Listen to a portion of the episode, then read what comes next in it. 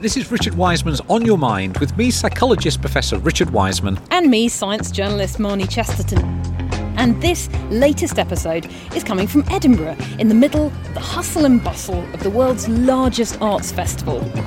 Which we're going to completely ignore. Instead, we're going to go inside and chat to some of our favourite people. You can still expect fascinating facts, scintillating science, and advice to improve your life. So let's move away from the festival, indoors, have a chat with some folks. Brill, lead on.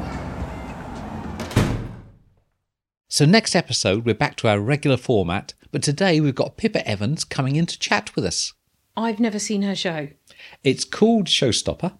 And it's amazing. I saw a few years ago. It's a sort of regular at the Edinburgh Fringe, always sells out. So they've got their loyal audiences. Oh, got a very lo- large and loyal audience. What, what do they do? Um, they come on. There's about six or seven of them, and it's not only improv. I mean, I've been to lots of improv comedy things, and that's hard enough. But what they do is improv a West End musical. So they ask for themes, they ask for styles, and away they go. That sounds absolutely terrifying on several levels. I think if you're a performer, if you're an audience member, it's not quite so stressful. Uh, but uh, yes, if you're a performer, I can't imagine what's that like to walk out. H- have you ever done any improv?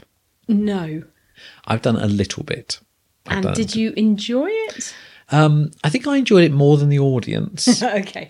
That's I think that's a good thing. That's that's that, that's where we should probably, be heading. Yeah, that maybe. I don't know. I think the, the thing is with Im- improv is it's usually improv plus some sort of being entertaining. So you've got you Yeah, that's the bit I was missing. I was just doing the improv. I was just standing there improving.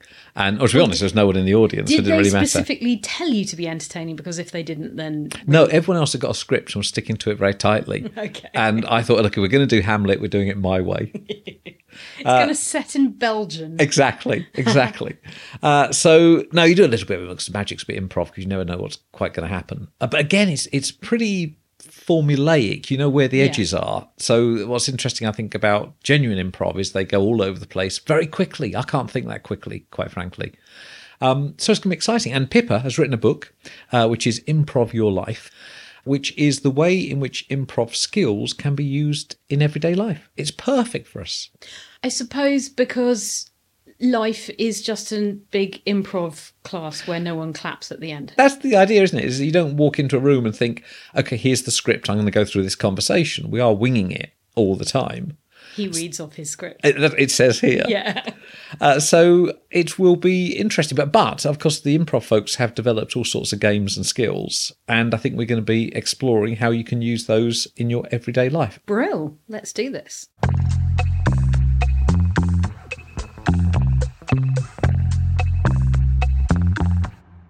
I'm very excited because we have Pippa Evans with us. Hello, Pippa. Hi. Hello. Hi. So, Pippa, I've never met a professional improviser. A before. professional A professional. I've met lots of amateur ones, but not a professional one. Uh, well, I'm honoured to be the first of, I hope, many. And and what what do you tell us what you do because it's different to acting and different to singing and dancing. Well, I suppose it's using improvisation to take the skills of all those things you just listed and put them into a show. So, uh, so the show I do the most is called Showstopper, the improvised musical, where we literally create a musical from an audience suggestion of a setting, and we do a West End style musical. So our aim is that it is as good as anything in the West End, and we have a sort of personal thought, which is that we are a group of clowns who really believe that they could do that.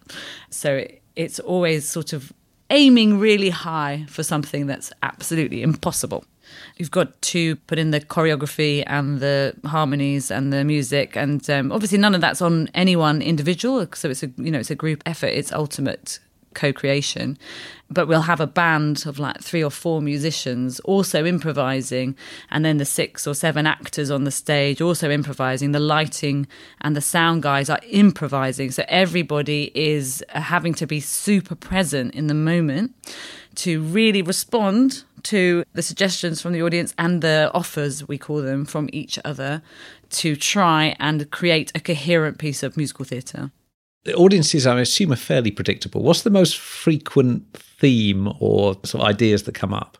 Are you saying, Richard, that you can cheat? No, not cheating. I just know what it's like when you ask a group of people something. Often they think they're being random by going, "Oh, I want a squirrel like Les Miserables," but I'm assuming that a squirrel-based Les Miserables comes up quite a lot. Um, so n- we've never had a squirrel-based Les Mis. Settings that come up quite frequently are things like IKEA or um, Croydon. You know, these kind of audiences sometimes say, "I want to see you make something special out of something really mundane and boring." And we try, and we do. We we make it as beautiful as possible. How many IKEA musicals have you done? It sounds like they're coming up a lot. I don't know, maybe like maybe like a dozen. Nice. Yeah. Okay. Uh, But we've done thirteen hundred almost in total. So that actually out of that's not that's not huge. What's that? One percent? Is that? We used to do a kid show. We sometimes do a kid show, and the suggestions from the children are always amazing because they have not yet found that cynical sense of oh. These people think they can make up a musical, do they? Well, let's see what they do with inside a pickle jar. You know, um, so it's- uh, that's something that's tricky. Did they then say involving squirrels? No, they never brought up the squirrels, which is you need to do some workshops about squirrel usage. I think I should.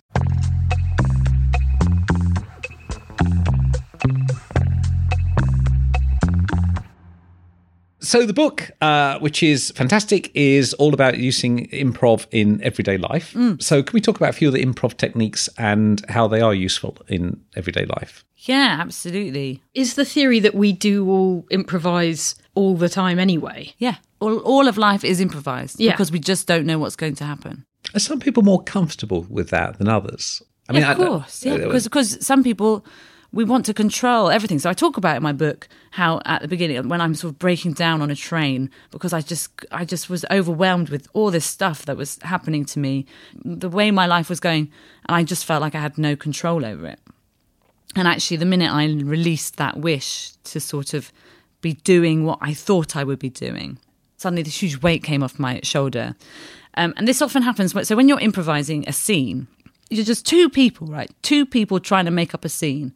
It can be extraordinarily hard if you've come onto the stage with an idea of what you thought you were going to do, and then the other person makes an offer, and it does not tally with what you thought was going to happen and you have to immediately shift. It might, might not have to be a huge shift, like you come on, and you think you're a, you're going to be the king of England, and the person says six apples, please, Madam Greengrocer. Uh, well, I've got to change change where I thought I was going to be. Um, so you've got to fold your idea. But so often, what happens is the person who comes in with this idea and someone else's idea clashes, sticks with that's I am the is- king of England. I am the king of England. This is what is going to happen. Uh, and so is unable to do any kind of shift because you're staying with what you thought would be rather than what is. And so that is such a huge concept to get your head around actually. And that's what I was doing when I talk at the beginning of the book of I wasn't I wasn't doing what I thought I'd be doing. I wasn't feeling how I thought mm. I'd be feeling. And it's all because I couldn't I wasn't accepting where I was and I was holding on to where I thought I would be. And as soon as I sort of realized I needed to be where I was, not where I thought it would be, it just really opened up so much. Which is quite a profound point. Right. I mean, It's, it's not the same. I, I've spoken about this on the podcast previously. That I often go to ideas meetings, and what I always say is not to have any ideas before you walk into the ideas meeting, mm. and actually create them when you're in there. Because if you walk in with an idea, a bit like you're saying, you try and mold that to the thing that emerges, and it's always an ugly point at that. But if you walk in, it's quite a brave thing to do with nothing in your head and let it be created in that space. Often it's a better idea than having ideas in advance. Mm. But it requires a bit of confidence to do it because the worry is you're going to walk in there with nothing and we're going to look at one another. Yeah, absolutely. And is that related to the, the yes and idea? Yes, it is. Yeah, absolutely. Yes. So yes What- and what- is about what- accept and build is another way of saying yes and. So if I come on as a squirrel soldier and you come on and go, What are you doing, Derek? Why are you standing in the bath? What you've done is blocked my idea completely and made me look like a fool on stage because I was a squirrel soldier. Right. And you knew that, but it wasn't agreeing with your what you wanted to happen. So you've just completely changed the reality that I've already set up. What you're talking about is almost like active listening. It's it's listening to the person and building on what they're saying, not Yeah. not forcing your agenda onto the conversation. Yeah, absolutely. Which brings us to, I think, this phrase I hadn't heard before, uh, which is shelving. Oh yeah, shelving. What, yeah. what is shelving? So shelving comes from IKEA. It does. It's called bibbo. Uh, no, it's uh, where you have an idea. So you're doing a scene, and then someone else in the scene has a brilliant idea of where this scene could go. But if you put that idea in now, it's only going to derail the whole thing or it's not going to get the attention it deserves. So at that point, you need to shelve it. So literally the image of I've taken my idea out of my head and I'm putting it up here on this shelf so I can leave it there and I can take it later and put it in the show. Um, you've had it. You've probably had it where you've been having a conversation with someone, and uh, and they say something, and it reminds you of a brilliant story that you're going to tell, and you're like, I must tell that story about the sausages. I must tell that story about the sausages. The conversation goes on and on, and it, we move away from where the sausages is relevant. You hundred percent should have either folded or shelved the sausage story because you never know something might come back round, and sausages will be appropriate. But then someone's starting talking about something their divorce, and you go, Go funny back thing about sausages, sausages." isn't it? Uh, uh, uh, yeah. and, So, as um, part of the shelving, do you accept that you can shelve stuff and that that's it for that evening, and maybe you won't get to tell your sausage anecdote at all? Yeah.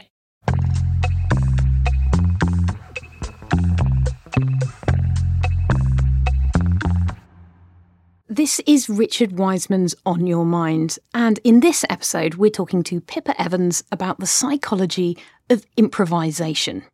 So we've spoken about being in the moment, uh, the yes and the shelving. Marnie and I are excellent improvisers. Is there a game we can play? I mean, I was just thinking both of you do performing, and so I, I imagine you've both got kind of skeleton structures in your head of something that you can talk about, talk around. I don't really have that. I use a script. I never improvise one moment. really? Nothing. Well, I feel like let's get away from words to begin with. If that's what makes you a little nervous of I'm not I don't do improvisation. So we'll start with a an improv game of sound ball. So it's just making sounds, okay? So what's gonna happen is maybe we'll play it as a three. Okay. Um, is I'm gonna throw you a sound and what you're gonna do is you're gonna repeat that sound and then you're gonna send another sound back. And it can go to any one of us. Okay. So if I go ping, you're gonna repeat that sound. Ping. Ah. Great. Uh, Ming. Ming. Patow. Patau. What? Ni. Ni.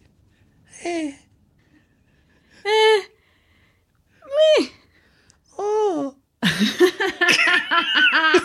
And now what I'm going to ask you to do. Your listeners are like, what is this podcast become? Both of you are going to ask to try and get rid of the, the thinking gap. So, so much of improvisation is about trusting your instinct and your intuition rather than thinking up a sound. So, it's not about thinking up the best sound. The sound that comes out of your mouth is the right sound. Okay. So, uh, so what happens is you te- so that's the idea is you the reason we repeat the sound is one to check we definitely heard it so it's Right. the active listening and i'm allowing what i heard to influence the thing that comes next rather than robot repeating what you've said while i think up my response which is again a tiny difference but actually if we allow the person to affect us we don't have to do so much work it's, it's much So easier it's like intuition. In- intuition. rather than- Intuition. Intuition. yeah Right. intuition rather than intellect Yes. pow Pal. Hang on. Can't do it. ha! ha-ho Oh. Oh, God. And that's where Richard died. It was a shame. It was what is Improv what he would have dangerous. wanted. Oh, I, I nearly swallowed something then. Oh, it's, it is. It's powerful stuff, isn't it? This improv. very, very, Very powerful. powerful.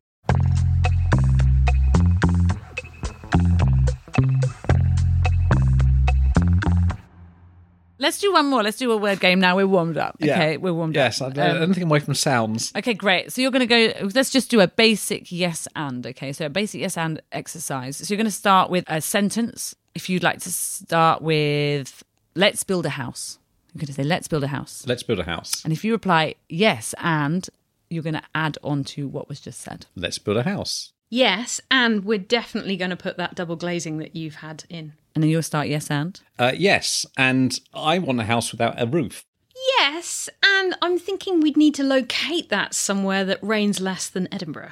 Yes, and they'll give a place for all the squirrels to live. Okay, so I'm just going to pause because what we almost got there, there was a little bit of yes, but sneaking in there. Um, Yes, there was. So yes, but is what we're more comfortable with, which is where I'm saying I agree with you, but also I don't really. So I want a roof. I mean, he I was, want a house without a he roof. was. It was a stupid suggestion.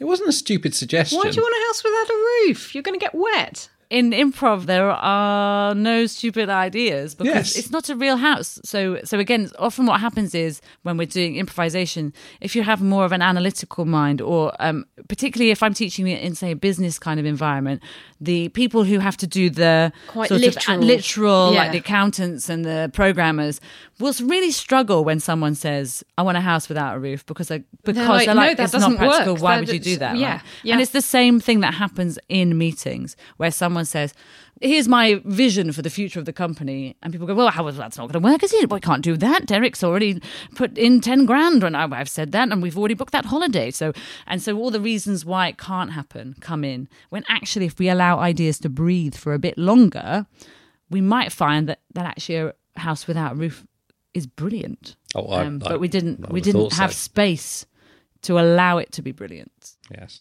It, it may Sorry also, for not allowing your brilliant roofless house idea that's all right. the space. As long as it's clearly acknowledged.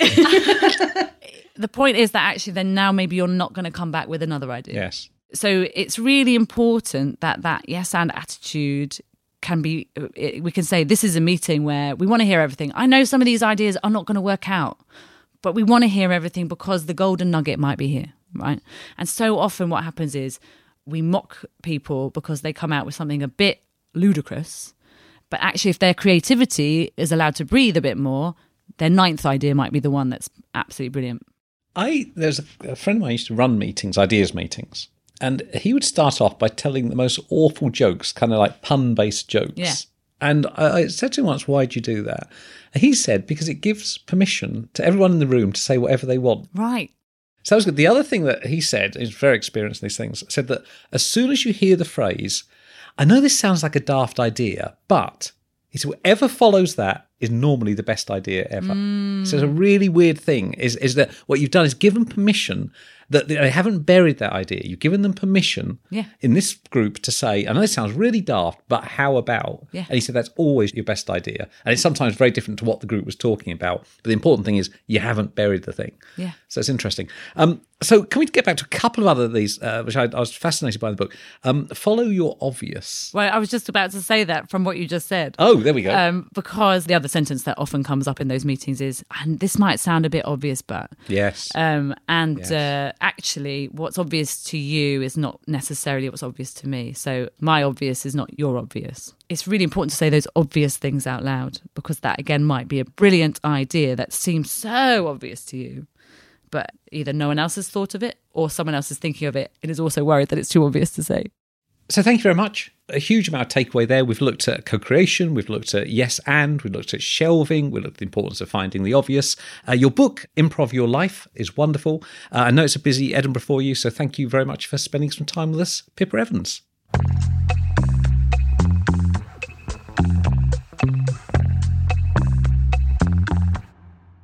That was fun. Yeah, I have questions for you though. Right.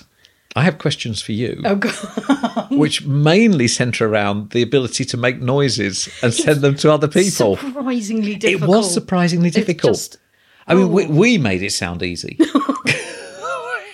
I'm I'm frankly embarrassed. It was that- great.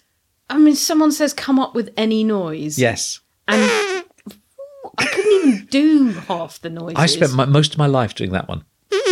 Like that. I thought I'm going to mix it up by breathing in rather than breathing out as I make the noise, and then you choked. That, that, that thought was the other thing. Much as I'm now boasting and saying I did most of my life, I then spent uh, most of the episode coughing. so it was good though. I, quite enjoyed that. it genuinely made me question my strategy for interacting with people because I do enjoy making sarcastic comments and it's Yes. and, and it's not I don't mean to be a constant Debbie Downer but actually maybe I should open up and try and do a little bit more yes and and see what creative ideas come out of people when I'm not taking the piss out of them. I think uh, th- yes, that's what's one way of phrasing it uh, on a family podcast. uh, so I, I I thought it was great actually because Pippa was very good at really taking those ideas, the yes and the shelving, and really interpreting them and seeing how we use them in everyday life, and then it becomes quite obvious. You go, oh my goodness, that's what we're doing all the time. And what I've done I've dug out some research on yes, improv. that's what I wanted to ask you about because I'm assuming that this is this is a gold mine for psychologists. Well, a, a recent gold mine. Um, it's it's not one that's been mined except in the last few years, and it's great. So a lot of it's uh, carried out by Charles Limb early on, doing uh, brain scanning studies and showing that bits of the brain have become very active when you engage in improv. So it's not so much the comedy improv. This was more uh, jazz musician improv stuff. Wait, he put a jazz musician in a brain scanner. That's right, with a trumpet. Amazing. Yeah. Yeah, actually not allowed any metal in those things. A trumpet would be trumpet. lethal. But a plastic trumpet. a kazoo. A kazoo. And and go improvise. like, could you imagine? I am already imagining. That would I'm be great. enjoying quite a lot. Uh, That, that's right. So it's the he puts them in there, plastic kazoo. They go for twenty minutes improvising. So what they found was that the bits of the brain, as much as one can use that phrase, associated with creativity, suddenly jump into action. So it's sort of what we knew all along, which is that improvising gives you a more expansive mindset. So there's some of that stuff. There's also some nice stuff on coherence, which is the degree to which the two hemispheres in the brain are kind of working together. And there's some tasks that get them to do that, and improving is one of them. What I was really interested in was actually social anxiety. So it reduces social anxiety. And Pippa talks about this in the book a little bit. Is this leaning into the thing that you're scared of? That's right. Okay. And, and so you think, oh my goodness, what I'm scared of is going into that conversation. I don't know what's going to happen. It could go anywhere. And improv says, right, let's just take that and give you the skill set you need to cope with it. So it's counterintuitive in a sense. Um, there's been some nice work on that. And also associated with the social anxiety is that it decreases stress. And I think we saw that in the podcast with us because by, by the end of But after the noise exercise where I was uh, hyperventilating and you were coughing your guts up, Yes. we were both very unstressed. We were completely relaxed about the whole thing. no, we had squirrels in there, squirrels and Les Mis. Yeah. Um, that relaxed me. And allegedly, that's never come up before. I, I think it comes up every single time. You're so creative. Yes, either she's just flattering you, or I, I think every you single are time. a crea- the creative, original genius that we all suspected you to be. it's it's very kind um, and and deeply sarcastic. So thank you. I, I was going to work Yeah, I know. that. That's, what- that's what I was hearing earlier on. Uh, so there was there was that. We had the silly noises. We had the make up of the story, and actually, I, th- I thought it was quite fun. So I can see how it would decrease stress. So yeah, so lots of research and showing that it is remarkably good for us. So people should get out there and try some of the techniques we've been talking about. Or we could end on a well-known improv game, which is making up a story one word at a time. Why don't we try it? Okay, This is the end of Richard Wiseman's on your mind.